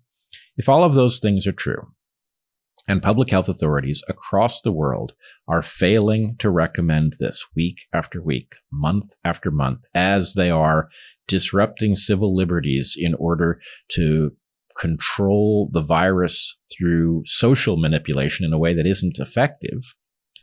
If that's all true, then what else are they not doing right? And start to look at all of the things that you've been told are uh, simply clear in the evidence. These things don't work, aren't an alternative, etc. And ask yourself if they've got vitamin D wrong, how do I know that the things they're telling me on these other fronts are also not incorrect? Good yeah. point. Very good point. And, and why uh, why the double standards? Why is the, the a, a new antiviral that's um, got one study behind it suddenly being approved by the FDA, and that's not which is which is unprecedented. I mean, a single study is never evidence for anything, and yet you know four decades of evidence behind vitamin D is being rejected. It doesn't make sense. Yeah, um, why, why the, the double only, standard? The only reason to explain that can be money. It's got to be being driven by profit. Um, so Yep, I agree. I agree with you. The, the, the double standards across the board are the indicator that this is yeah. about something other than your health or public health. Yeah, and why, are, why are governments still citing cases, which is a meaningless metric and has been since the beginning? You can't you can't give enough context. It's not even cases. They measure positive tests, which is not the same. And the number of tests changes, but they never divide by the number of tests to tell you the fraction of positive tests that's happening. It's all scare tactics. Mm-hmm. All right. Uh, Linda, did you have one last thing you wanted to say? No, that's okay. So, all right. Um, well, uh, I think we've arrived at uh, at the natural conclusion here. It's really a very stark story. Um, I, I know people probably don't think vitamin D is a very exciting topic, but I think all three of us and Heather as well have had the experience of happening onto the story. And then once you begin to see just how central this is to the story that is now controlling our lives and has been for the last year and a half, um, it's almost impossible to look away. Yeah. And, and I've heard that sentiment so many times. It's once once people wake up and see the pattern, it's impossible to unsee it. You see it everywhere, and it suddenly explains everything.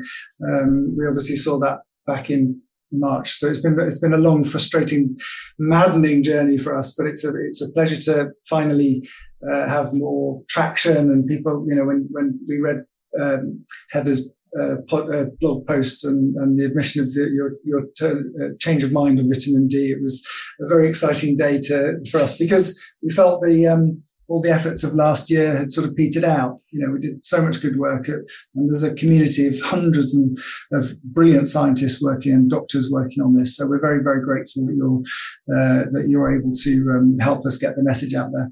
Uh, yeah, well, the one other thing that I had wanted to say is that as your viewers look at the evidence for anything with COVID 19, they need to keep in mind that the majority of journals are uh, funded by advertising, and the advertising is almost exclusively coming from big pharma.